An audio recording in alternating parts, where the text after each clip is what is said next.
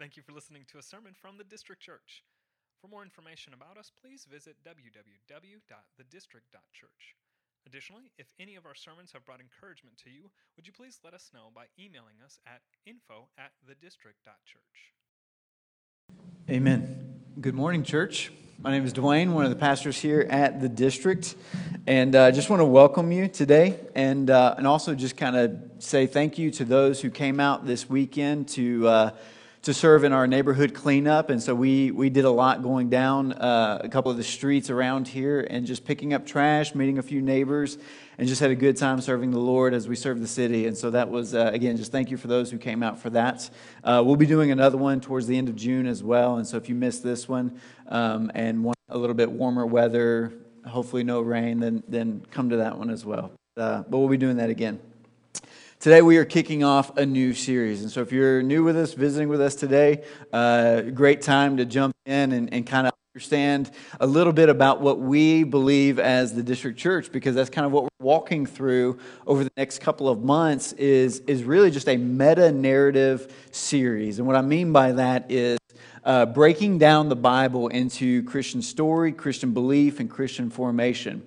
And so what is the bible saying to us and when I mean meta narrative, I'm talking Genesis to Revelation. We're going to break it down into really four books and just walk through the Bible and just kind of lay out what is it saying? What is the story of the Bible?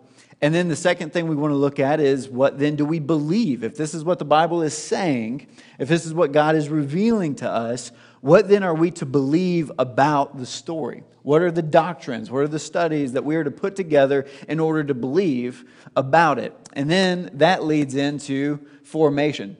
Because it's not enough to just know the story, and it's not enough just to believe the story to be true. It does something to us, it transforms us, it changes us, it molds us on a daily basis. And so, how does it then inform our daily lives uh, so that we are living out the story of God as we are also living out our beliefs about God and what it is that He has for us. And so, the way that we're going to kind of move through this is going to really be in four big buckets. So, there's going to be creation, there's going to be fall, there's going to be redemption, and then there's going to be restoration. And so, those are the four buckets that we're going to pull from for our entire meta narrative series.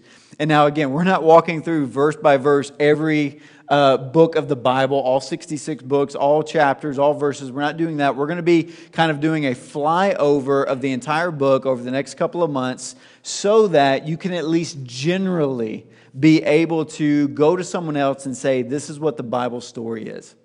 This is how God exists. This is how He creates. This is how man fell and, and broke all that God created. This has been God's plan of redemption, how He has been fixing what we broke, and how He ultimately sent Jesus, the God man. Here's why He came. And then ultimately, Jesus is going to then come back to, to take all of us as the church to rule and reign with Him for eternity.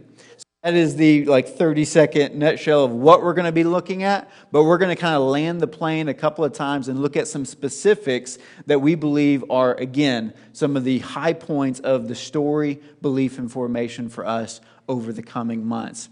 And again, the way we're going to break this down is we're going to look at um, Christian story, belief, and formation on a specific topic or point.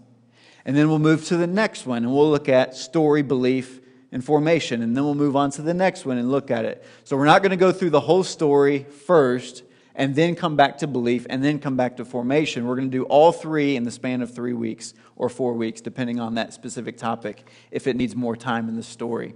And today is one of those. And so today, what we're going to be looking at, as he just read, is Genesis 1 1. So it's going to be real easy for you if you have your Bible, uh, open it up, first book of the Bible, first chapter of the Bible, verse, first verse of the Bible, Genesis 1 1. And this one, we are going to spend two weeks on the story part of it because this is a loaded verse, all right? It's, it might not look at it from just surface level, but it is a very loaded verse uh, that's going to require a little bit more attention to it and detail to it uh, before we move on to some other verses as well. So we'll spend today looking at in the beginning, God.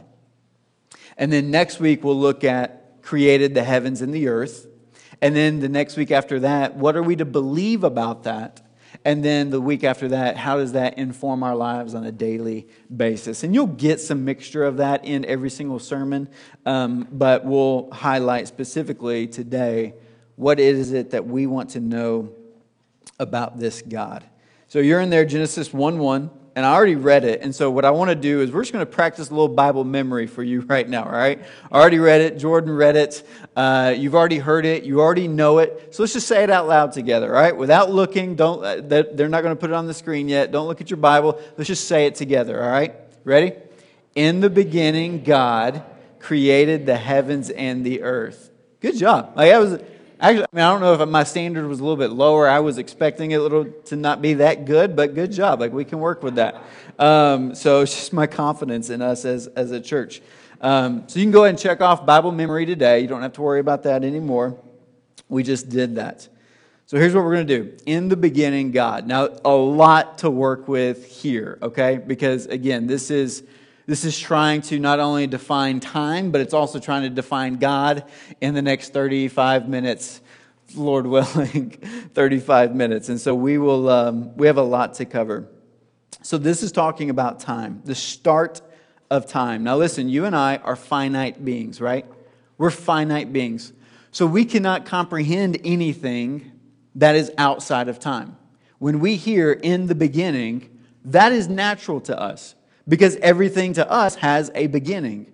But when you start looking at the idea that there was something before there was a beginning, we can't comprehend that because of the fact that we're finite. We don't even have any language to actually dive into how we would describe something existing before there was time, because even before is a measure of time, it's a signature of time. So we we don't have anything to really understand what this looks like. But at the same time, because we are finite beings, we know that for us, everything in our lives are dictated by time. Everything. I mean, you just go through the questions How are you? We tend to respond with a time signature. Well, right now, things are going well for me. Or I'm in a good season. I had a good week. Like we're measuring everything based on that. And then when you start just entering into conversation with somebody and the facts that you want to know about other people also always has to deal with time. When did you graduate? When did you get married? What are you doing after this? What time is lunch? Like we were measured by all those things. How old are your kids? Everything kind of has a beginning, and so we're drawn to or pulled into time signatures. And we just measure everything based on time signatures. And it's why the Ecclesiastes, Solomon, as he's writing this, shares for us in verse 1. And if you, again, have a church background, you'll know this passage. And if not, if you grew up a hippie, then you'll know this based on uh, the, the musical band The Byrds. Uh, but, anyways, here's what it says for us For everything there is a season, and a time for every matter under heaven. A time to be born and a time to die, a time to plant and a time to pluck up what is planted, a time to kill and a time to steal or heal, a time to break down and a time to build up, a time to weep and a time to laugh, a time to mourn and a time to dance, a time to cast away stones and a time to gather stones together, a time to embrace and a time to refrain from embracing, a time to seek, a time to lose, a time to keep, a time to cast away, a time to tear, a time to sow, a time to keep silent and a time to speak, a time to love and a time to hate, a time for war, a time for peace to everything, turn, turn, turn, and it goes on. But there's a time for everything. To us, again, as created finite beings, we know nothing but the existence inside of time. And so that's why it's hard for us when we look at this passage to think of anything outside of it, to think of anything outside of it. But what we see here in the beginning, our beginning, God. So he is. He, he exists. And, and again, what does it look like? Was, it, was there this space before time? Again, I'm using time signatures. We don't know. We don't know. All we know is God. God. He is. And so that's where I want to kind of spend the majority of our time. I'm not trying to help you kind of unpack how it works in this relationship between God and time and the beginning. I mean, the only illustration or article that I kind of ever really saw that, that draws a little bit of relationship to this would be the relationship between an author and a story. And so you, you have, let's say, take C.S. Lewis and the Chronicles of Narnia, for example. The Chronicles of Narnia do not exist without C.S. Lewis previously existing, right? They, don't. Unless he sits down and writes the story, the story does not exist until he sits down and creates it and writes it. Now, the story then begins when he starts writing it out. But he existed before that. Now, again, that's C.S. Lewis. He's a finite being, whatnot. So, so it begins to break down when you get down into the very details of it. But that's really kind of the only way that we can comprehend it is that he is and then created everything that we are. He is. Now, God is not, He is not codependent upon creation. He's not codependent upon creation. Where, for example, some people would say that Narnia made C.S. Lewis a household name. That Narnia is what made him popular and wealthy and, and, and, and continue on going down the stream. Creation does nothing for God in benefiting him more than he already is. It doesn't add value to him. It's not, as some theologians say, God was just kind of bored and existed and therefore created us for relationship. Like he is self sufficient. He exists as he is without needing creation to provide anything for him. He exists. God is eternal. Or as Jesus says, I am as the existence of God. So we have this eternal creator outside of time. And so the first point that I want you to know is just simply this God is eternal. He's eternal. We're not, we're finite. He's eternal. And the Bible will declare throughout the entire narrative that God is the only one or only thing that has no beginning. And because God alone has no beginning, everything that exists has its origin in God Himself. It's found in God Himself. And again, as I mentioned, He didn't create us for relationship, as if He was lacking relationship, all right? God is, God exists, but He exists also in an eternal community. And so I want to show you this little graphic here uh, known as the Trinity. And in the Bible, you actually find this interesting. The Bible nowhere uses the term Trinity. But the, the Bible implies all throughout it that God does exist as a singular God in three distinct persons. A singular God in three distinct persons.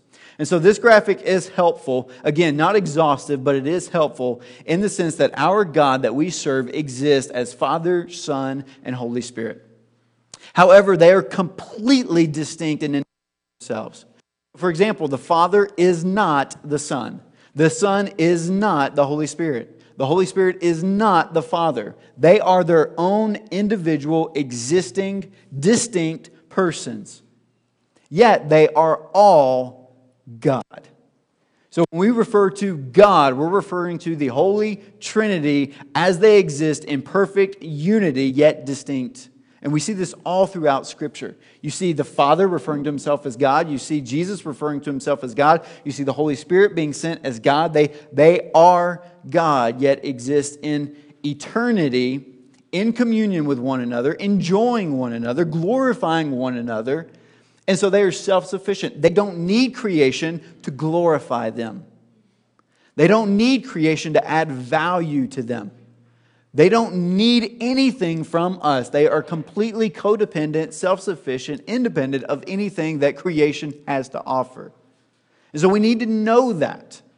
Because, for example, when we kind of use verses like Isaiah, where Isaiah says, the Lord asks these questions, and He's not asking these questions because He needs to learn, as we'll see here in a minute, but He's asking these questions to draw people to Himself in order to send them out to be missionaries. And so He says, He asks this question who will go for me? Who shall I send?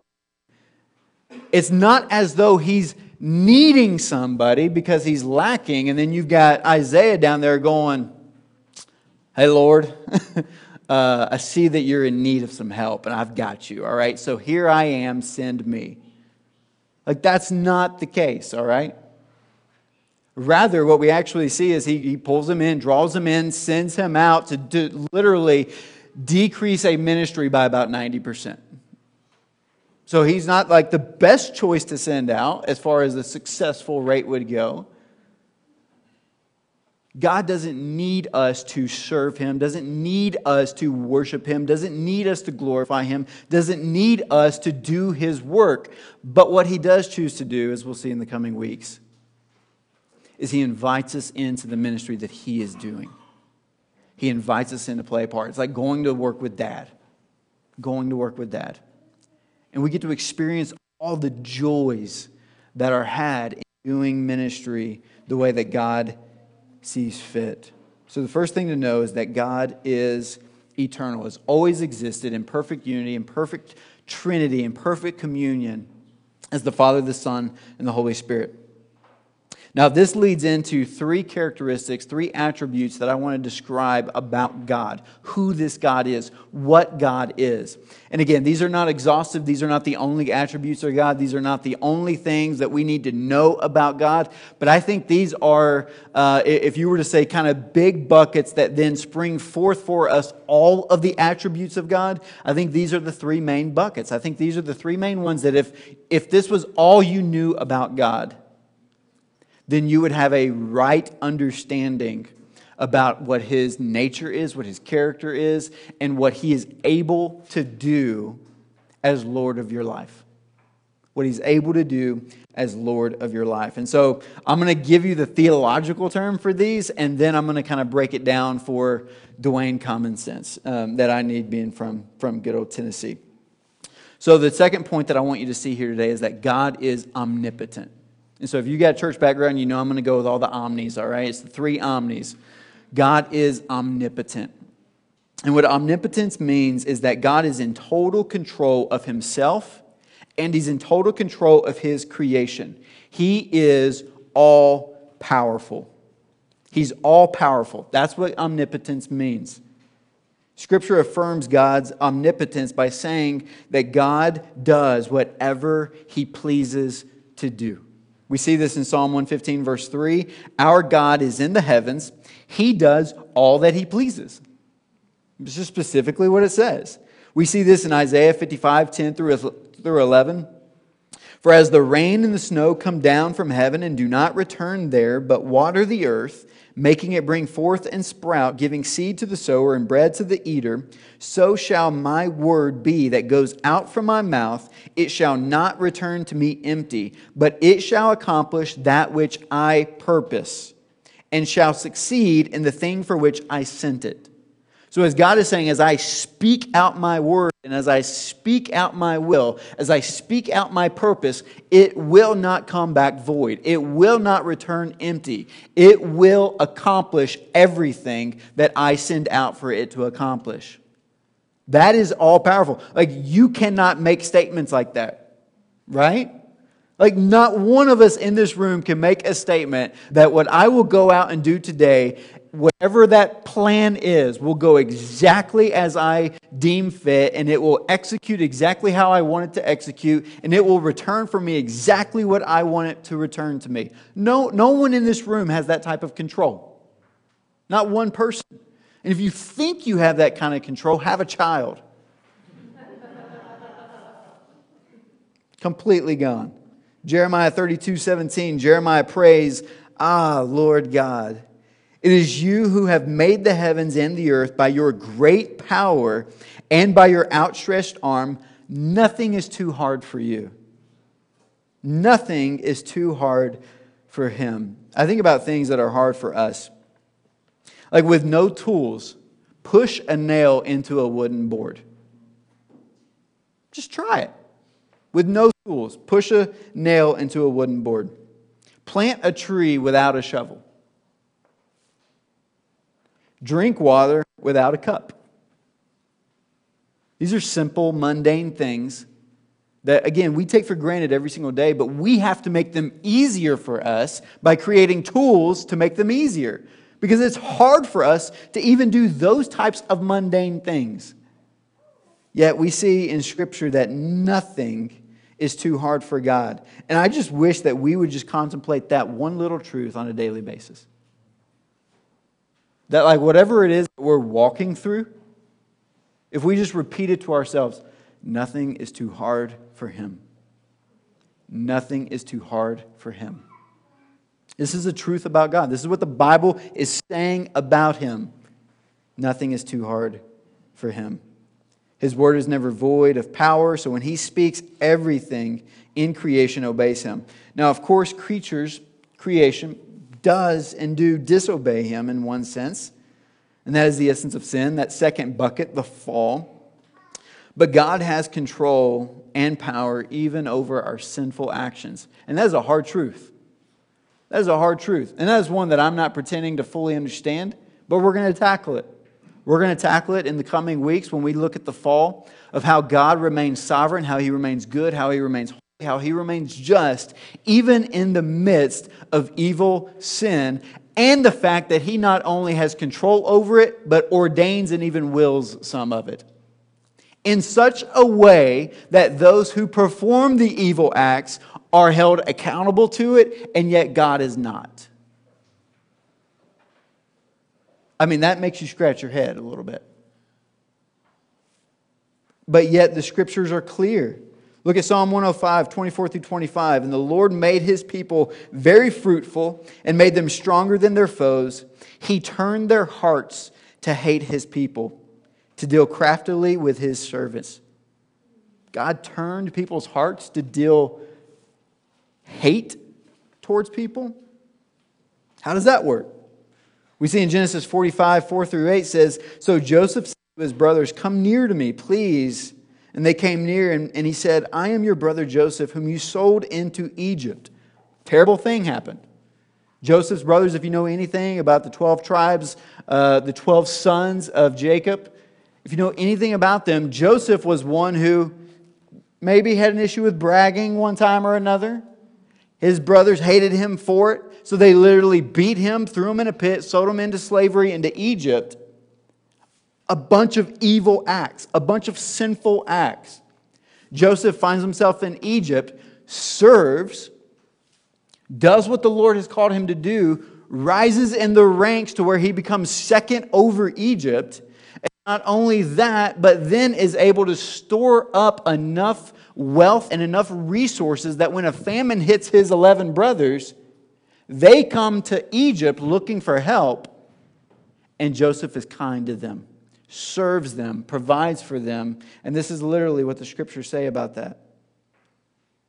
He says in Genesis 50, verses 18 through 20.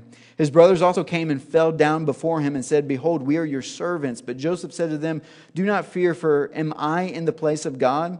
As for you, you meant evil against me, but God meant it for good to bring it about that many people should be kept alive as they are today.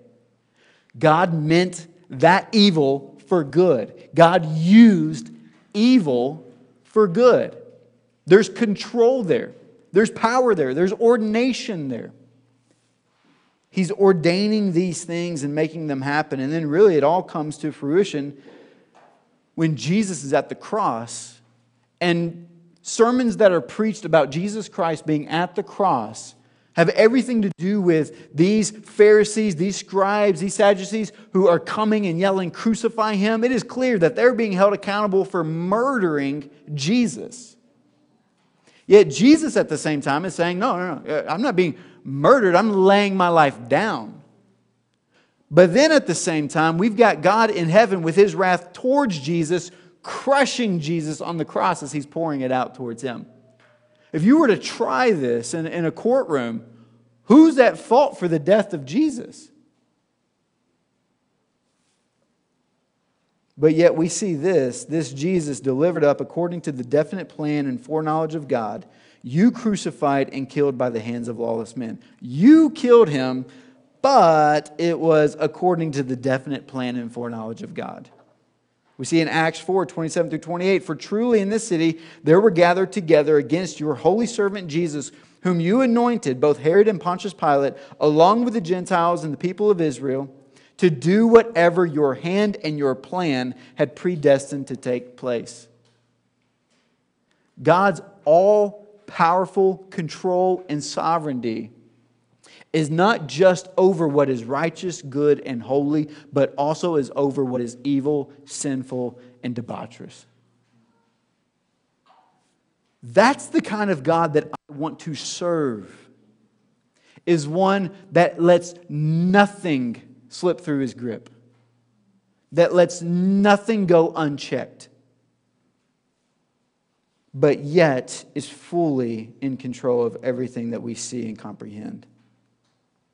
Now, I'm going to actually go way more depth and detail about that when we look at the fall. So let's keep moving here with God's power. Often we infer from these passages that God can do anything, but that also isn't quite reflective in the full biblical teaching. There are things that God cannot do. God cannot lie. He cannot lie. God cannot sin. God cannot himself conduct evil. He can't do it because he's holy, because he's perfect, because he's just, because he's good. He cannot do evil. He also cannot do things that are logically contradictory. And what I mean by that are those kind of philosophical questions that you asked in college. Can God create a rock that he cannot move? No, because that's logically contradictory to God's nature. I used to say, yeah, he can create a rock too large that he cannot move, but then he would move it.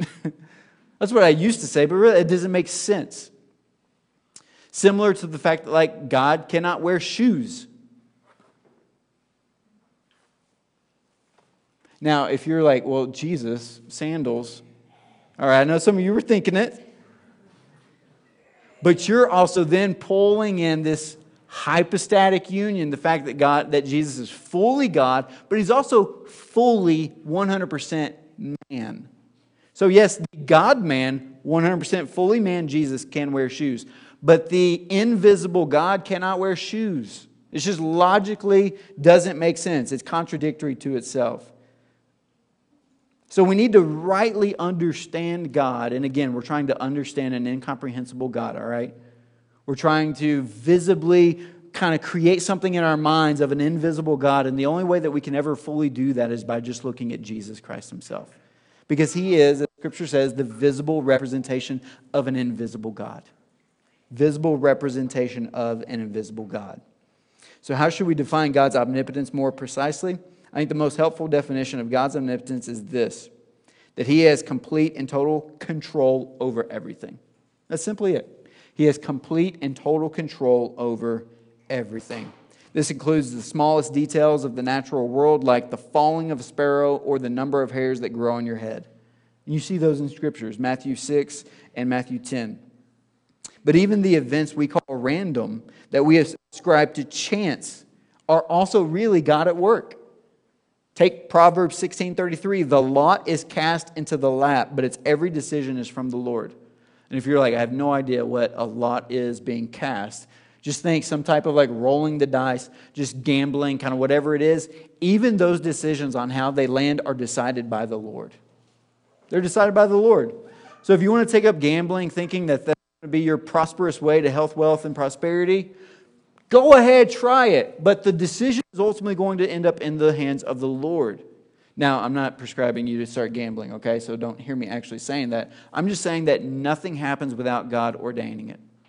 Nothing happens outside of his control. Every decision falls through him and from him. God rules not only the important events of human history, but also the lives of individual people. So we tend to think of God sitting on a throne, distant, just kind of orchestrating all of humanity, which king come into place, which powers come in, which emperors or empires rise and fall. We kind of think of him in those those refrains. And sometimes for us, we think it's safe for us because it's distant from us. Like, I like to serve God as long as He's distant from me. Because then He doesn't have to know me. He doesn't have to see me. He doesn't have to, to know the things that are underneath I wish He didn't see. But the reality is, and this actually should be more comforting to you than, than um, damning for you, that He sees everything that he knows everything, then we'll get to that here in a minute, but that he's intimately in control of every detail of your life. So much so that Psalm 139 says that He knits you together in your mother's womb. He knits you together in your mother's womb. We see in Acts 17 that He also determines the allotted periods in which you reside. What that means is you've never moved anywhere without God determining where you were going to end up. You're like, no, no, no, no, no. I chose which college I went to. Yeah, God determined that too. Well, I chose who my spouse was going to be. Yeah, so did God. And how do we know? Because it's where you are right now. Simply that. He allowed it. He willed it to happen. How do we know that? James 4 13 through 15 says this Come now, you who say, Today or tomorrow we will go into such and such a town and spend a year there and trade and make a profit. Yet you do not know what tomorrow will bring. What is your life? For you are a mist that appears for a little time and then vanishes. Instead, you ought to say, If the Lord wills, we will live and do this or that. If the Lord wills, we will marry so and so. If the Lord wills, we will live in so and so. If the Lord wills, we will conduct this business or own this business or create this business or whatever it looks like. If the Lord wills, all of it is flowing through His control, His all power.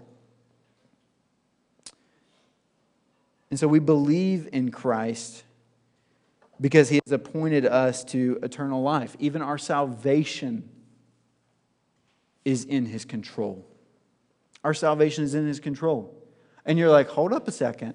All right, I, I don't come from a background where it is in my control or, or it is in his control. It, I come from a background where I choose this or I, uh, I follow this or I pursue this or I believe. And what I want to make sure here is that we're giving credit where credit is due. We're giving credit where credit is due. Even if you choose, again, I'm okay with you saying I chose Christ, just as I'm okay with you saying Christ chose me. Because at the end of the day, what we see is that both of those decisions, whether Christ chose you or you chose Christ, and if you have anything, know what I'm talking about. I'm talking about the difference between Arminianism and Calvinism. Because I know in our church we represent both fields of it.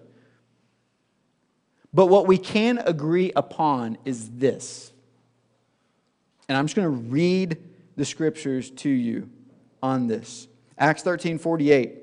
When the Gentiles heard this, they began rejoicing and glorifying the word of the Lord, and as many as were appointed to eternal life believed.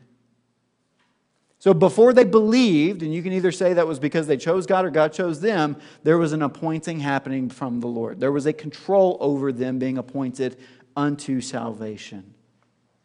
We believe in Christ because he opened our hearts to believe. We see this in Acts 16, 14 through 15. One who heard us was a woman named Lydia from the city of Thyatira a seller of purple goods, who was a worshiper of God, the Lord opened her heart to pay attention to what was said by the Apostle Paul. So think about it in a worship setting. Apostle Paul's preaching and has preaching and sharing the gospel. Lydia, sitting in the audience, is hearing the gospel. And as she is hearing the gospel, wanting to choose God, wanting to worship God, God Himself, in His control, in His authority, in His power, opened her heart. Opened her heart. And she believed and was baptized, all of her household, and worship was conducted. And then the planting of the church in Philippi happened. Right out of her house. Planted it right out of her house with a Philippian jailer and then a, a demon possessed girl. And that's the start of that church plant. And this is universal. This is universal. We also see this in Philippians 1:29 when he's later writing it back to that church that was planted. For it has been granted to you that for the sake of Christ you should not only believe in him but also suffer for his sake. So we're appointed, he's opening our hearts and not only that but he's granting to us the ability to believe. The ability to believe. God's in control of this. That provides me so much comfort so much comfort that I can't mess up believing because he's ordaining this. He's in control and he's all powerful. His power is universal. It controls everything in the universe. Ephesians 1:11 says, "In him we have obtained an inheritance having been predestined according to the purpose of him Who works all things according to the counsel of his will? What's all things? All things. He's working it out according to his will. That's the God that we serve as one who's omnipotent. That then flows into his omniscience. God is omniscient. And that means that he is the ultimate standard of truth and falsity, so that his ideas are always true and thus makes him all knowing. So we serve a God who's all powerful and we serve a God who is all knowing. Listen to this in Psalm 147, verse 5. Great is our Lord and abundant in power, all power. His understanding, his knowledge is beyond measure. So we can't even measure the standard of his knowledge and, and how far it goes.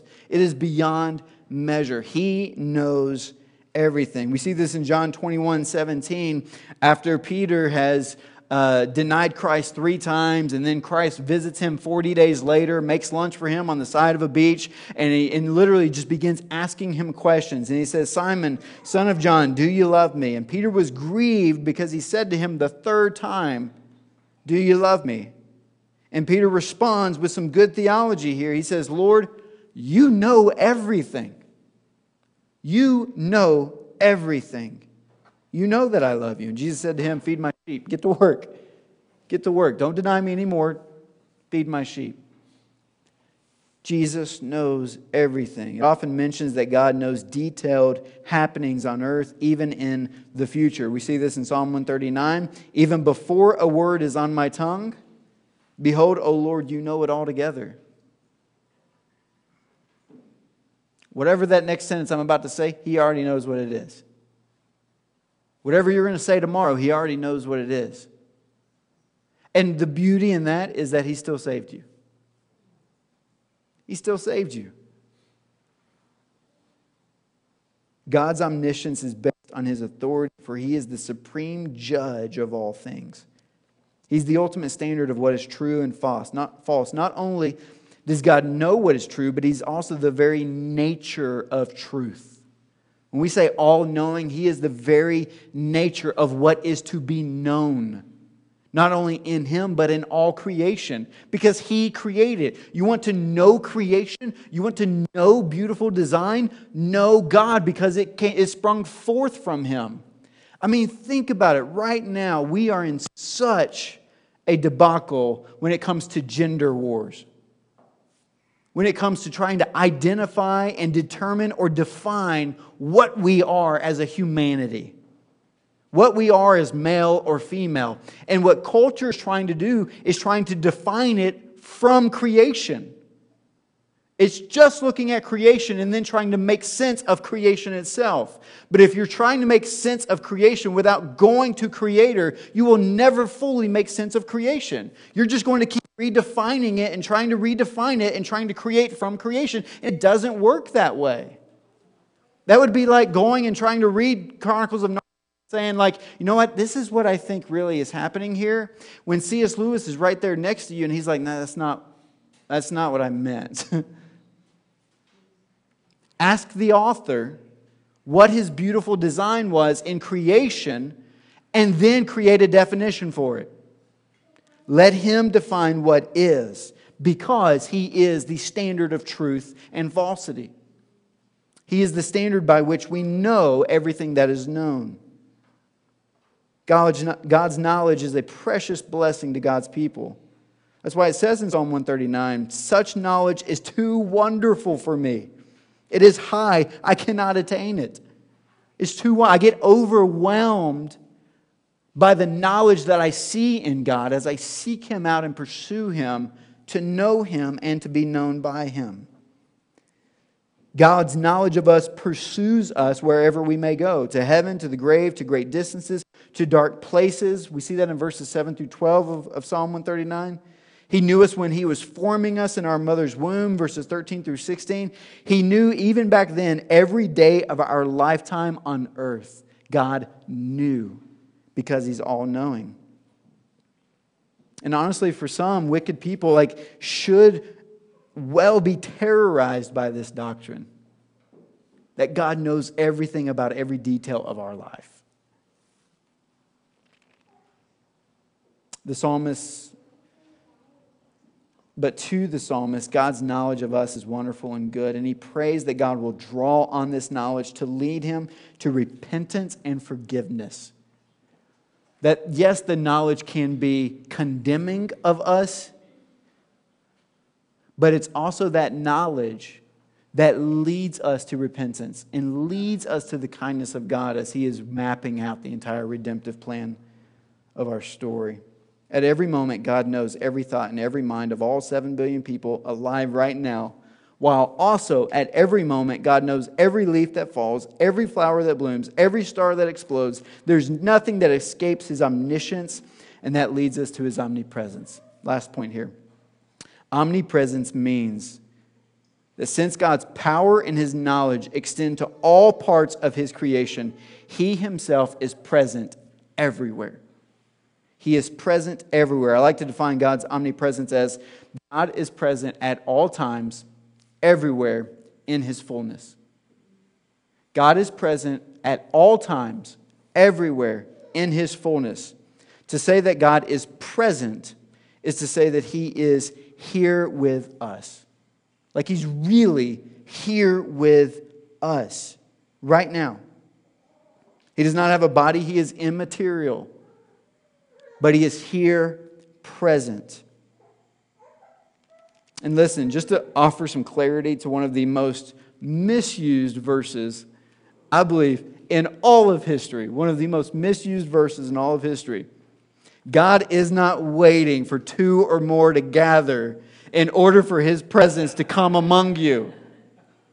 Like it's just not happening. I know if you're a worship leader or have that like background, like I know you've said that thousands of times. You get up on the mic where two, two or more are gathered, he is in our presence. God is not at the window waiting for two people to come into the room. Like he's not waiting for Ransford to show up in order for us to conduct an elder meeting. Now, maybe sometimes if Josh gets there second, he's waiting for the more to come and then come into the presence. But what I'm trying to say is like when you are by yourself, God is everywhere at all times in his fullness. He's there with you, all right? And maybe, maybe I'll go to Matthew 18 when we get to the redemptive history part of it and dive into what the two or three or more are gathered actually means because it really is only focusing on church discipline and them agreeing on something to where then God is basically saying, I'll affirm it. But outside of that, He's with us. We can come in here, one person, and have a worship night. You can do that. He's everywhere in His fullness at all times. Scripture's answer is that God is present. He's present. His omnipresence is a presence both in place and in time. And again, Psalm 139 indicates that God is present in every place. He's the creator of the heavens and the earth, and He resides. And, and the thing about this is, is, and I mentioned this, I believe, in the Easter sermon, is that places and spaces matter to God. Places and spaces matter to God. He is everywhere at all times in his fullness, but decides at times to intervene his special presence where it is unsafe for humans to be. What I mean by that is in the Old Testament, you see times where he uses his presence to reside within an ark of a covenant. And, and he even gives clear, like, clear, don't touch the ark or you'll die and someone touches the ark and then they die. Like there's, there's special moments in time where he puts his presence in somewhere and dictates something to not happen. We see this in the tabernacle, in the temples, where there is a veil put up because there is the Holy of Holies. This is where God, again, being on the other side of the veil, is there, but also offering his presence unhindered on one side of it and saying, It is not okay for you to come over to that side yet is not okay for you to be in the full presence of God. Why? Because we're sinners. It's as simple as that. We are sinners. We cannot be in the full presence of God while being sinners. We die. Like it's just the wages of sin is death. We die in the full presence of God unless, unless God, through his supernatural power, through the gospel and the work and life of Jesus Christ, comes to reside in us as forgiven sinners. And now, with the presence of Christ taking up space in us, taking up our body as a temple, if you will, allows us to then walk through that veil that was torn when he died on that Good Friday. That's the only possible way for God in his eternity and to be in all places at all times in his fullness, for us to enter into that is through Jesus Christ. Is through Jesus Christ. And this is really one of the things that we see all throughout Scripture, and primarily as God is sending the God man, Jesus Christ, to earth to come to this place. What's one of the names given to Jesus that we celebrate at Christmas time? What's one of the names given to him? Emmanuel. What does Emmanuel mean? God with us. God with us. The biggest thing you need to take away from his omnipresence is just simply that one piece God's with us. He's with us. And with us doesn't, doesn't just mean that he's like kind of present. It means that he's with us, alongside us, for us. And not for us in the sense of like health, wealth, prosperity, but he's for us in the sense that he is going to complete what he has begun the work of transforming you from sinner to saint, the work of taking you from your fallen self to your resurrected self, which is becoming like Jesus Christ every single day. What he is doing as he is with you every moment when you wake up, when you leave your house, when you're in your car, literally, you're never alone. God is with you, and He is transforming you at every single moment from one degree of glory to the next.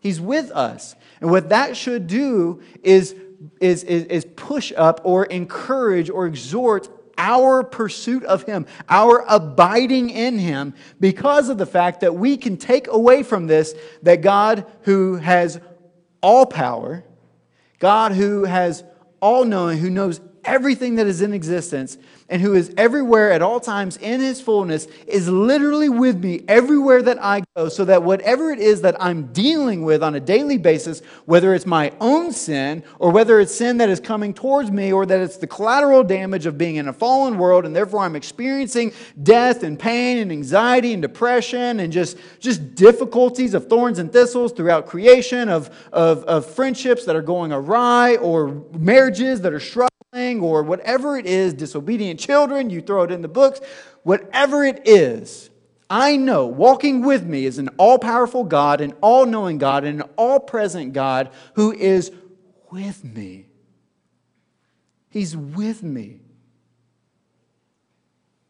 And He is. He just is. And as Jesus says, I am that nothing surprises him. Therefore, we can go to him as soon as anything happens to us. God, did you see that coming? Yes. God, did you know? Yes. God, can you? Yes. Because that is who he is. And because of that, we can rest in knowing that, as Romans 8 says,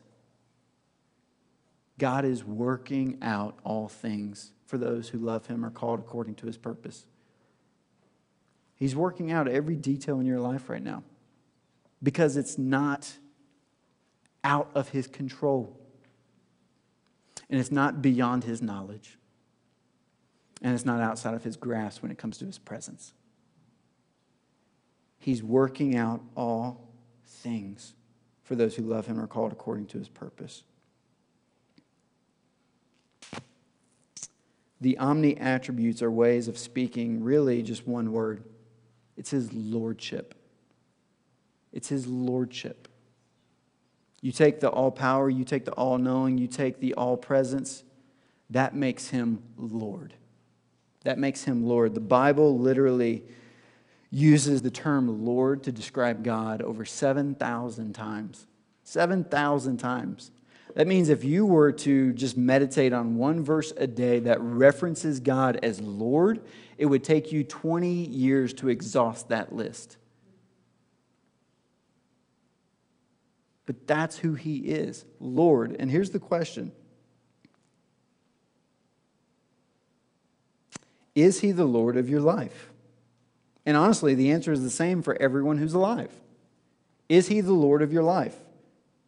The difference is whether or not he is the Lord of your life by grace alone, through faith alone, in the gospel of Jesus Christ alone, or he is Lord of your life by wrath and judgment. He is the Lord of your life because, again, he is God. Nothing escapes him, right? He is God.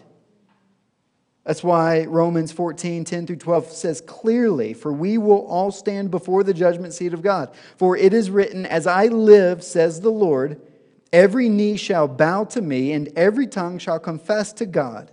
So then each of us will give an account of himself to God. God will either say on that day, Well done, good and faithful servant, for believing in Jesus for the forgiveness of your sins. That's it. Or he will say, Depart from me, for I never knew you, for not believing in Jesus for the forgiveness of your sins. It's one of those two categories. He is the Lord of everybody. It's just whether or not he's the Lord of you by the grace through the gospel of Jesus Christ, or he's the Lord of you by wrath because we never believed in Jesus. We never believed in Jesus. Let's pray together. Father, we thank you so much. We thank you for who you are. We thank you for these attributes. Because, God, oh, it, it, it brings us so much peace and comfort to know that the God we serve is one who is not determined by time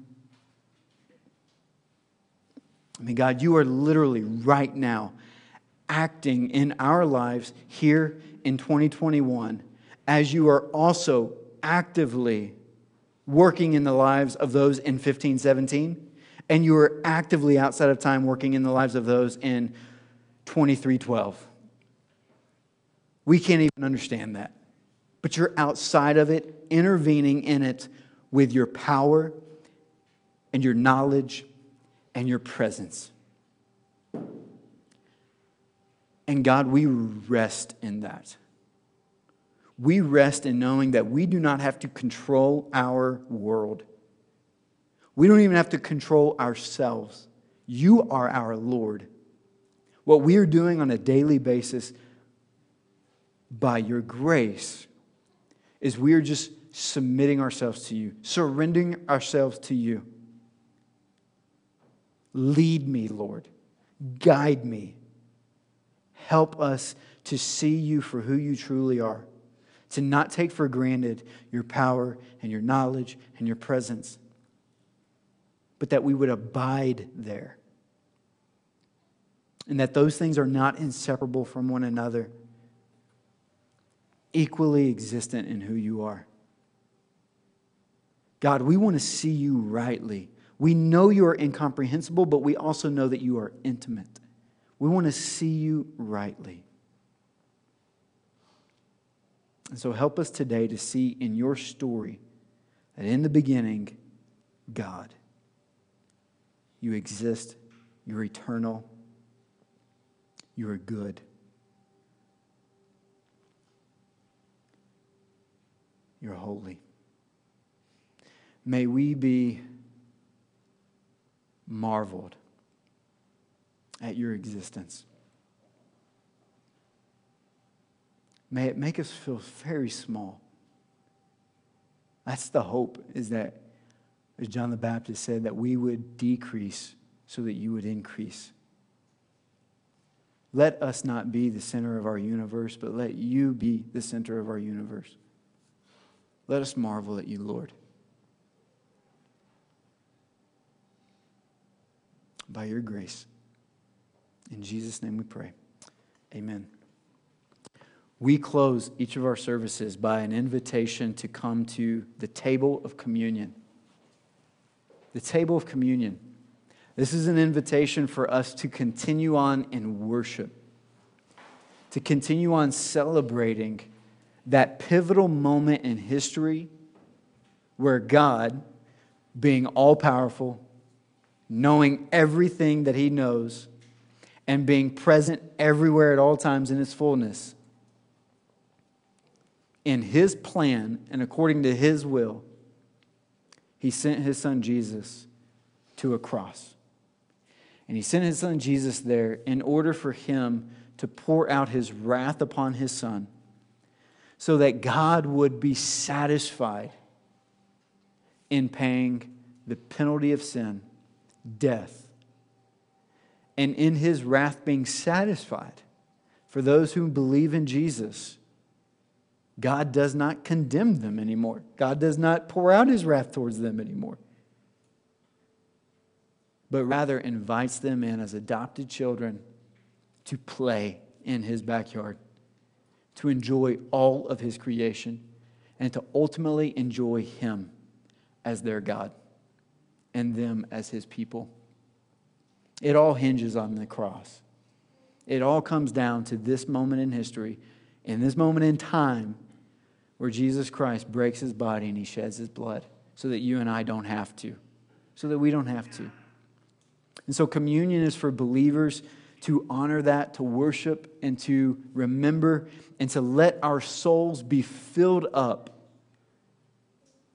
to the point of overflowing and satisfied, saying, Thank you, Jesus, for what you did. Thank you, Jesus, for what you did. So let's partake together, remembering his broken body and his shed blood as we continue on in worship. Thank you for listening to a sermon from the District Church. For more information about us, please visit www.thedistrict.church. Additionally, if any of our sermons have brought encouragement to you, would you please let us know by emailing us at info at thedistrict.church.